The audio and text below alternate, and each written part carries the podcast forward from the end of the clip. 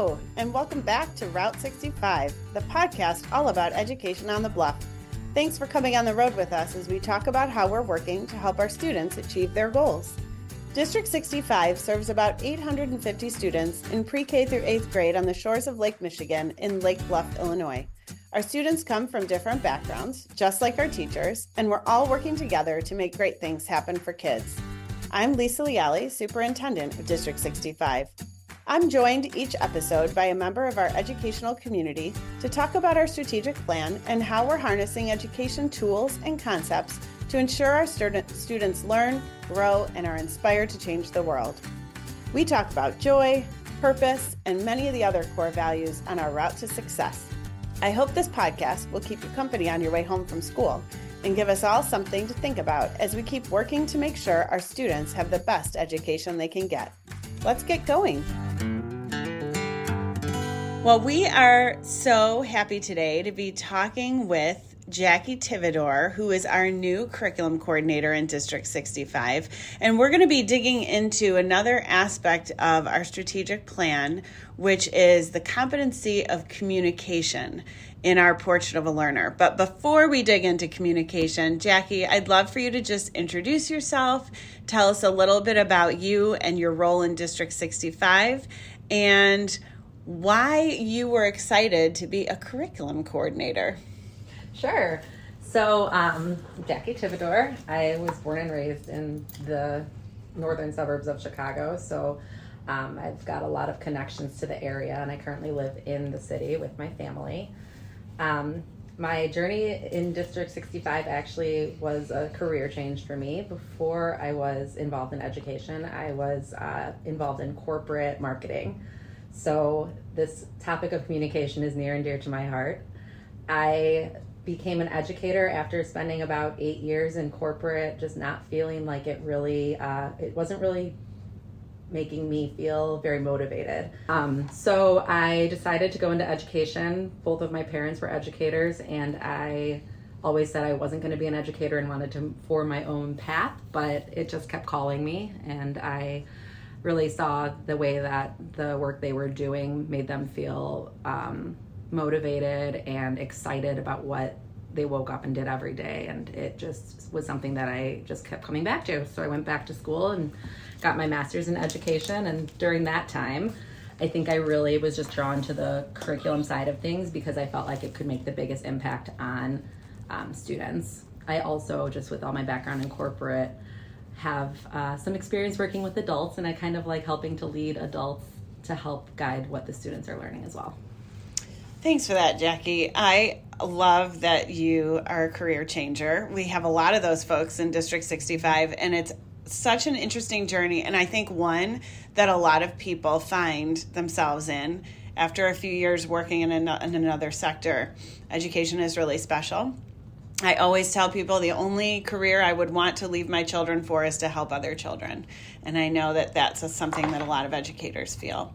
And I I'm sure that communication was important to you in your previous career as it is now.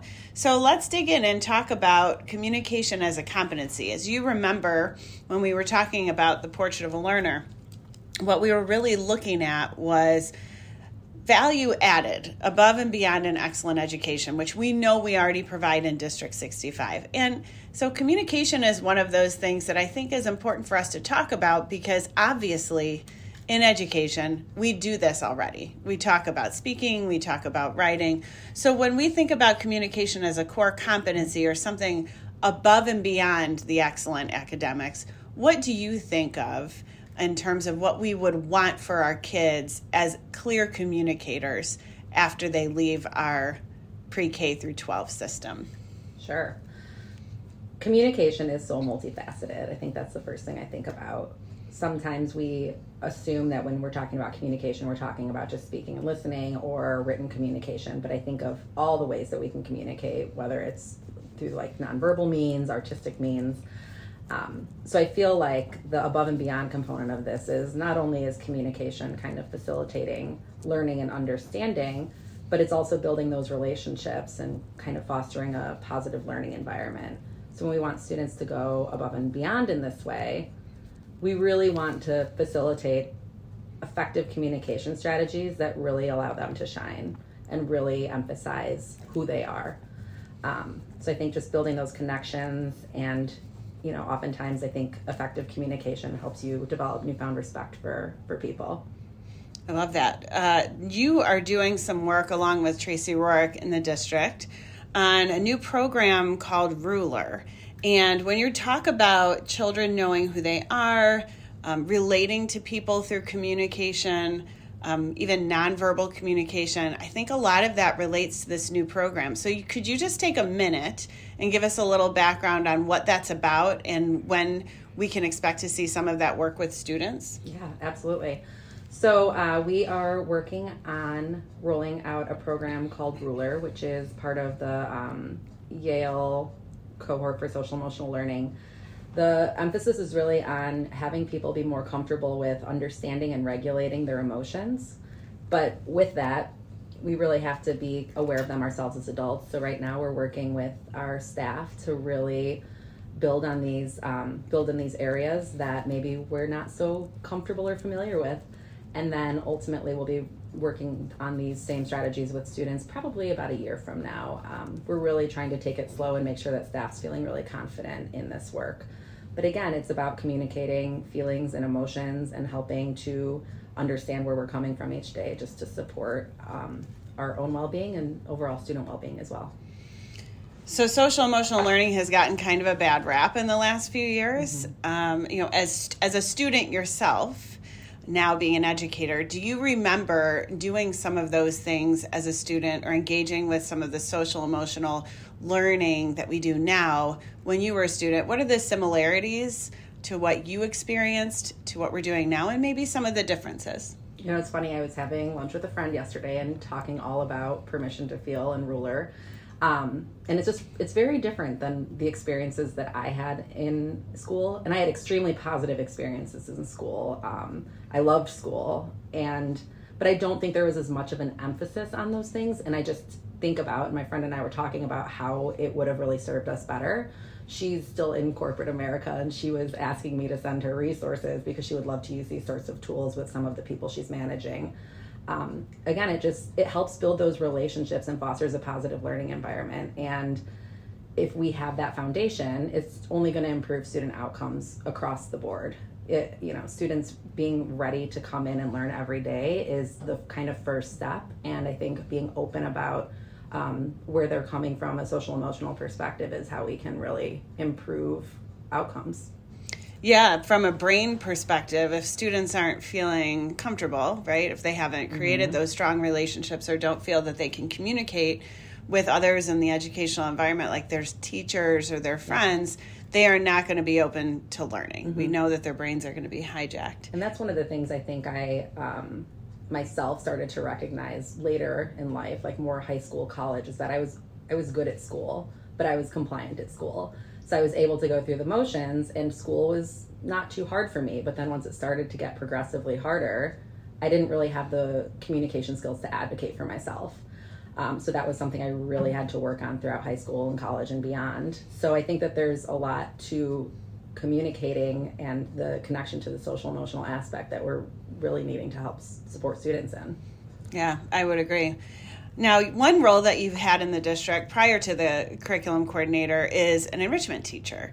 And as many folks know, currently we're going through an enrichment audit. We're planning to bring back that program next year. But maybe you could talk from that perspective. Um, we have many students where they're coming to us with really strong academics every day anyway, um, and they're needing those extension opportunities. How do you see enhancing communication as a benefit to those students who are ready for academic enrichment?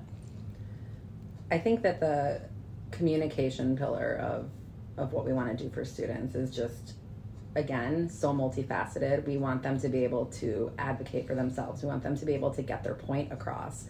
We want students to be able to um, kind of find ways to authentically communicate. That that seems like it's their own voice. When I think about the way that communication is going to change and has, has already changed and continues to change what's going to kind of set humanity apart from the way technology is advancing is you know being authentically human. Um, so I think helping students really have voice and have uh, some confidence in the things that they're trying to say and do is only going to make them um, more able to contribute to society and really just you know move the world forward in ways that when we aren't focusing on communication just kind of fall apart I love that you mentioned that. I had on my notes to ask you about artificial intelligence because obviously that's a tool that we're kind of starting to explore in education. I think even 10 years ago, we really would have shied away from utilizing this technology as a tool, but I do see it offering an opportunity for efficiency and for starting points for students. But I love your point about a human aspect of utilizing AI. Um, obviously, we've all sat down and you know had ChatGPT type something out for us but it doesn't sound like us right? Yep. and so that if we're going to help students use these tools we do have to help them explore their own voice connect to their own emotions figure out how to personalize things so that they can use these tools effectively. Yeah yeah i love that. You also mentioned artistic communication. So what what do you mean by um, communication in the artistic realm and how are we supporting that in our district Sure. I mean, I think there's so many layers to art. A lot of us start, you know, when we hear art, we think of a picture hanging on the wall, which is absolutely one way that we can express and communicate. Um, but also artistically, just thinking about the ways that students are writing, and it may not be, you know, the the form of writing that some are familiar with. They might want to express themselves through a story or through poetry, um, through videos, through pictures. Uh, you know, even the way the world is now, so many kids want to express themselves on TikTok. And, you know, while there's obviously, I have opinions about that, it is a way of expressing and being artistic and, you know, for kids to be able to kind of develop who they are. Um, and also, again, coming back to that, building connections and relationships and the ways that there are to communicate. Um, it, it only builds on that more for students. So I think the ways we're supporting that throughout the district are um, many, many different ways. I see teachers trying to use technology in ways that are effective for uh, students to express themselves, whether it be through um, speaking, using, creating videos, um, creating art. I think there's lots of ways that teachers are trying to really expand their ways of, of students being able to express what they know. And if I could just put in a plug for a theater program, our theater program here is outstanding. Absolutely. And really prepares kids in so many different ways for communicating with a, a wide variety of people, uh, whether they're on stage or backstage. Well, that's what I was going to say. I think one of the really cool things about the theater program we have at the middle school here is the levels of involvement that kids can have. And it's not just wanting to be the star of the show, it's the lights, it's the sound, it's all the things that go into making a production. Um, and the communication and collaboration that happens behind the scenes when there's over 100 students involved in a musical. There's a lot of communication and collaboration that's happening that no one is really even aware of. Yeah, our students are primed. Um, they're in a prime position to become leaders mm-hmm. for lots of reasons. Uh, and I would say that as a leader, talking to another leader, communication is critical in that in that sphere. So if we want to prepare our students to be leaders, I think this area of communication, connecting to feelings, creating relationships, kind of to your friend's point, this is what it is to be a leader, right? Yeah. Yeah. Well, Jackie, this is awesome. I'm so excited that you're on the team and that you're working with our teachers in all these ways. Is there anyone that you'd want to give a special shout out to as a thank you, either in your career as a student or even yourself as a parent or an educator right now that's supporting your journey? Sure. I mean, I just think about all the teachers that I've had along the way. Um, for some reason, I always come back to my first grade teacher, Mrs. Golden, who Aww. was just, I don't know, just such a shining example of a teacher who I think really um, kind of set me on a trajectory, a positive trajectory as, as a student, a continued student, lifelong lover of learning. Um, so I'd love to give her a shout out, and my family is super supportive, and all the people that I've worked with here in the district. I've been really, really lucky to be here for almost a decade now. So, yeah, well, we are lucky to have you. And is there anything else you'd want to share on this topic of communication before we call it a day? Sure. You know, I think that it's just really important to remember that there are a lot of ways to communicate. And because there's so many ways to communicate, there's lots of ways for students to show what they know. Um, so I think it's important we keep that in mind that there's lots of ways to to kind of see how students are learning and growing and we need to keep that perspective and there's a lot to celebrate here. I would totally agree. Thanks for the conversation today, Jackie. Everyone, stay tuned. We have a lot more interesting conversations regarding our strategic plan. And until next time, take care.